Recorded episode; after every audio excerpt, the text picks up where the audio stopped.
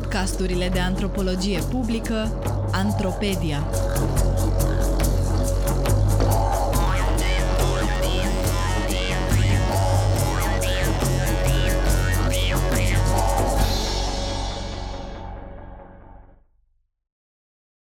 Boli psihice sau spirite rele?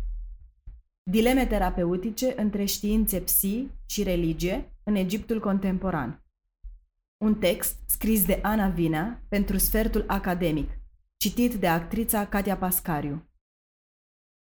Mustafa a fost întotdeauna un copil model, ascultător, silitor, pios, o comoară de copil, toată lumea spunea. În ultimul an de liceu, însă, lucrurile au început să se schimbe. Mai întâi încet, aproape imperceptibil. O notă proastă, un răstit la părinți, nimic ieșit din comun. Părinții lui Mustafa s-au gândit. E, adolescenții ăștia. Și nu s-au îngrijorat, crezând că e un episod care o să treacă. Dar nu a trecut.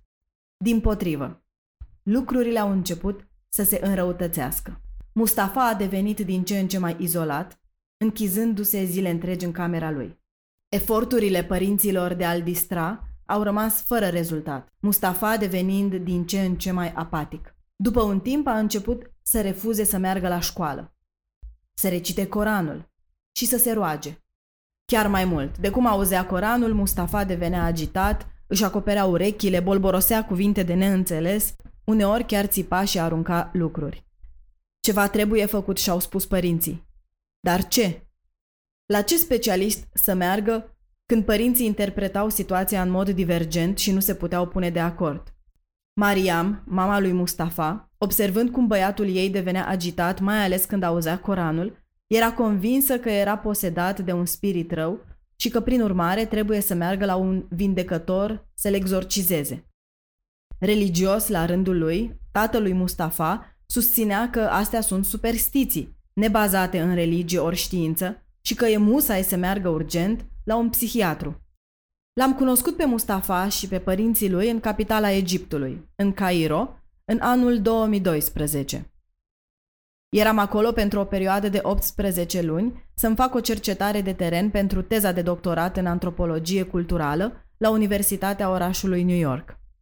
Lucrarea examinează apariția și popularizarea în spațiul public egiptean a ultimelor decenii a unei terapii de exorcizare a spiritelor rele, numită terapie coranică, precum și dezbaterile pe care aceasta le-a stârnit, în special în rândul psihiatrilor și psihologilor. Cercetarea m-a trimis în multe părți ale metropolei egiptene și printre diverse grupuri de interlocutori. Am intervievat vindecători coranici, intelectuali și profesori în diverse discipline religioase, psihiatri, psihologi și alte cadre medicale, precum și jurnaliști și reprezentanți ai societății civile.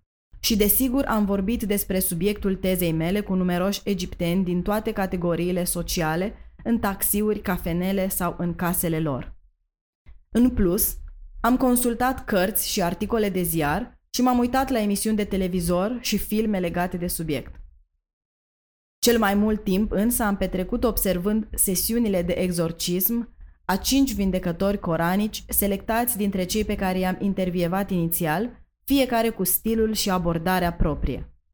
Am condus observații și în clinica ambulatorie și saloanele celui mai vechi spital de boli psihiatrice din Cairo, urmărind activitatea zilnică a cadrului medical și viața pacienților din saloane. În ambele medii, am discutat cu numeroși pacienți și ocazional i-am acompaniat la diversi specialiști. Terapia coranică pe care am studiat-o se bazează pe ideea că spirite rele, cunoscute sub numele de jin, pot să penetreze corpul uman, posedându-l și provocând o serie de simptome fizice, psihologice și sociale deopotrivă, dureri de cap, halucinații, incoerență, apatie sau, din potrivă, agitație extremă, schimbări bruște de caracter, printre altele. Aparent asemănători cu demonii din lumea creștină, Jinii sunt creaturi oarecum diferite, creați de Dumnezeu din foc și locuind într-o lume paralelă cu a noastră, în imaginarul musulman, jinii sunt deopotrivă asemenea oamenilor. Au familii, iubesc, au diverse naționalități, unii sunt buni, alții răi,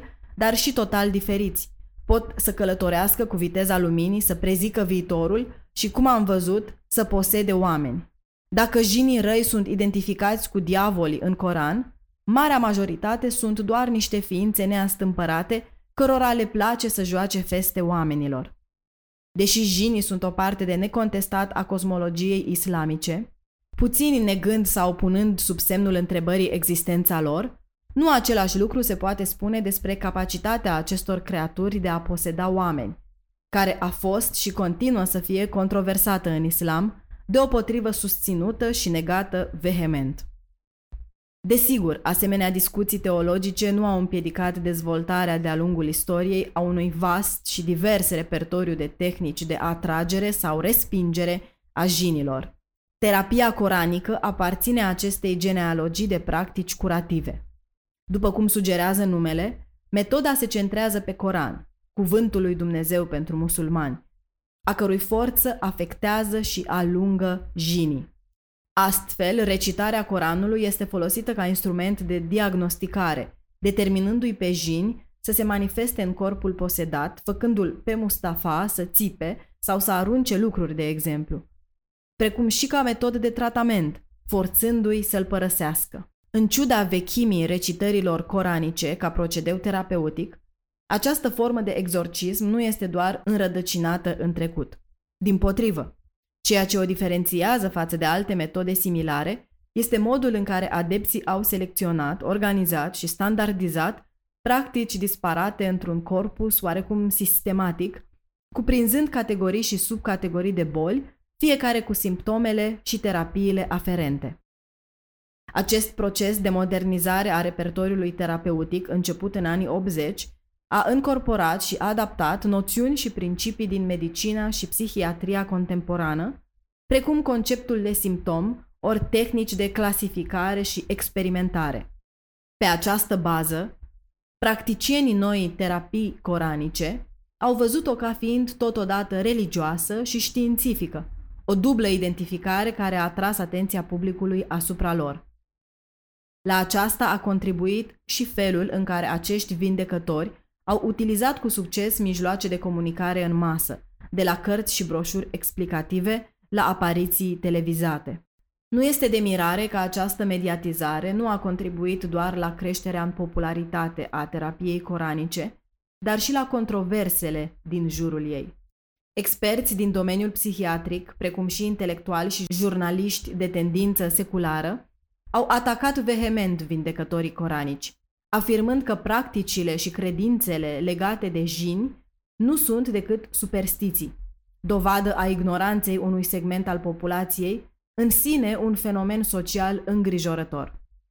Cadre medicale au susținut că fenomenele atribuite jinilor sunt în unele cazuri simptome de boli psihice ce trebuie diagnosticate și tratate conform normelor psihiatrice contemporane.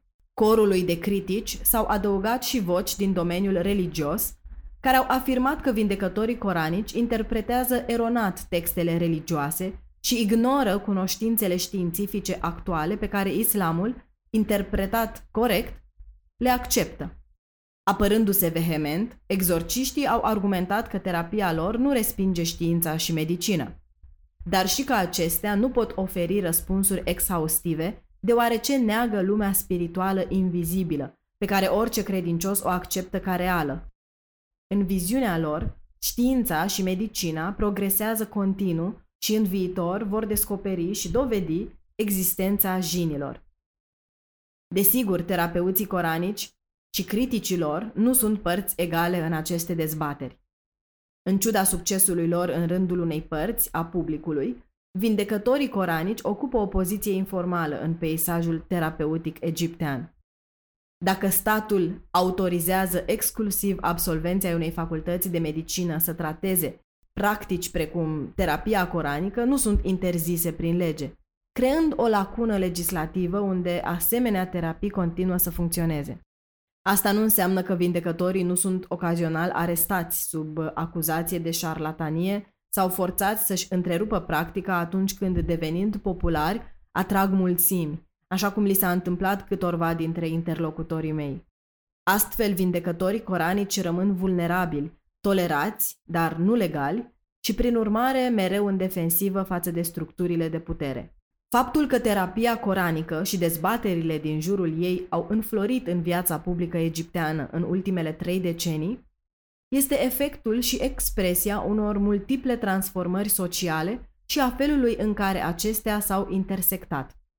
Începând cu anii 70, Egiptul, ca și alte țări din Orientul Mijlociu, a asistat la o intensificare a prezenței islamului în sfera publică și la un crescut interes în rolul religiei în diverse domenii ale vieții, inclusiv în chestiuni de sănătate și boală.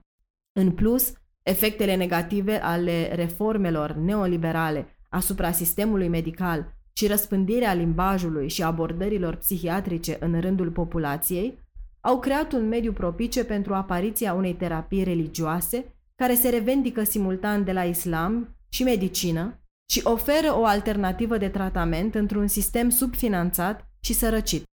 În paralel, liberalizarea mediului mediatic și explozia televiziunii prin satelit începând cu anii 2000 au oferit atât vindecătorilor cât și criticilor lor o nouă platformă de diseminare, contribuind atât la popularizarea terapiei coranice, cât și la amplificarea criticilor la adresa ei.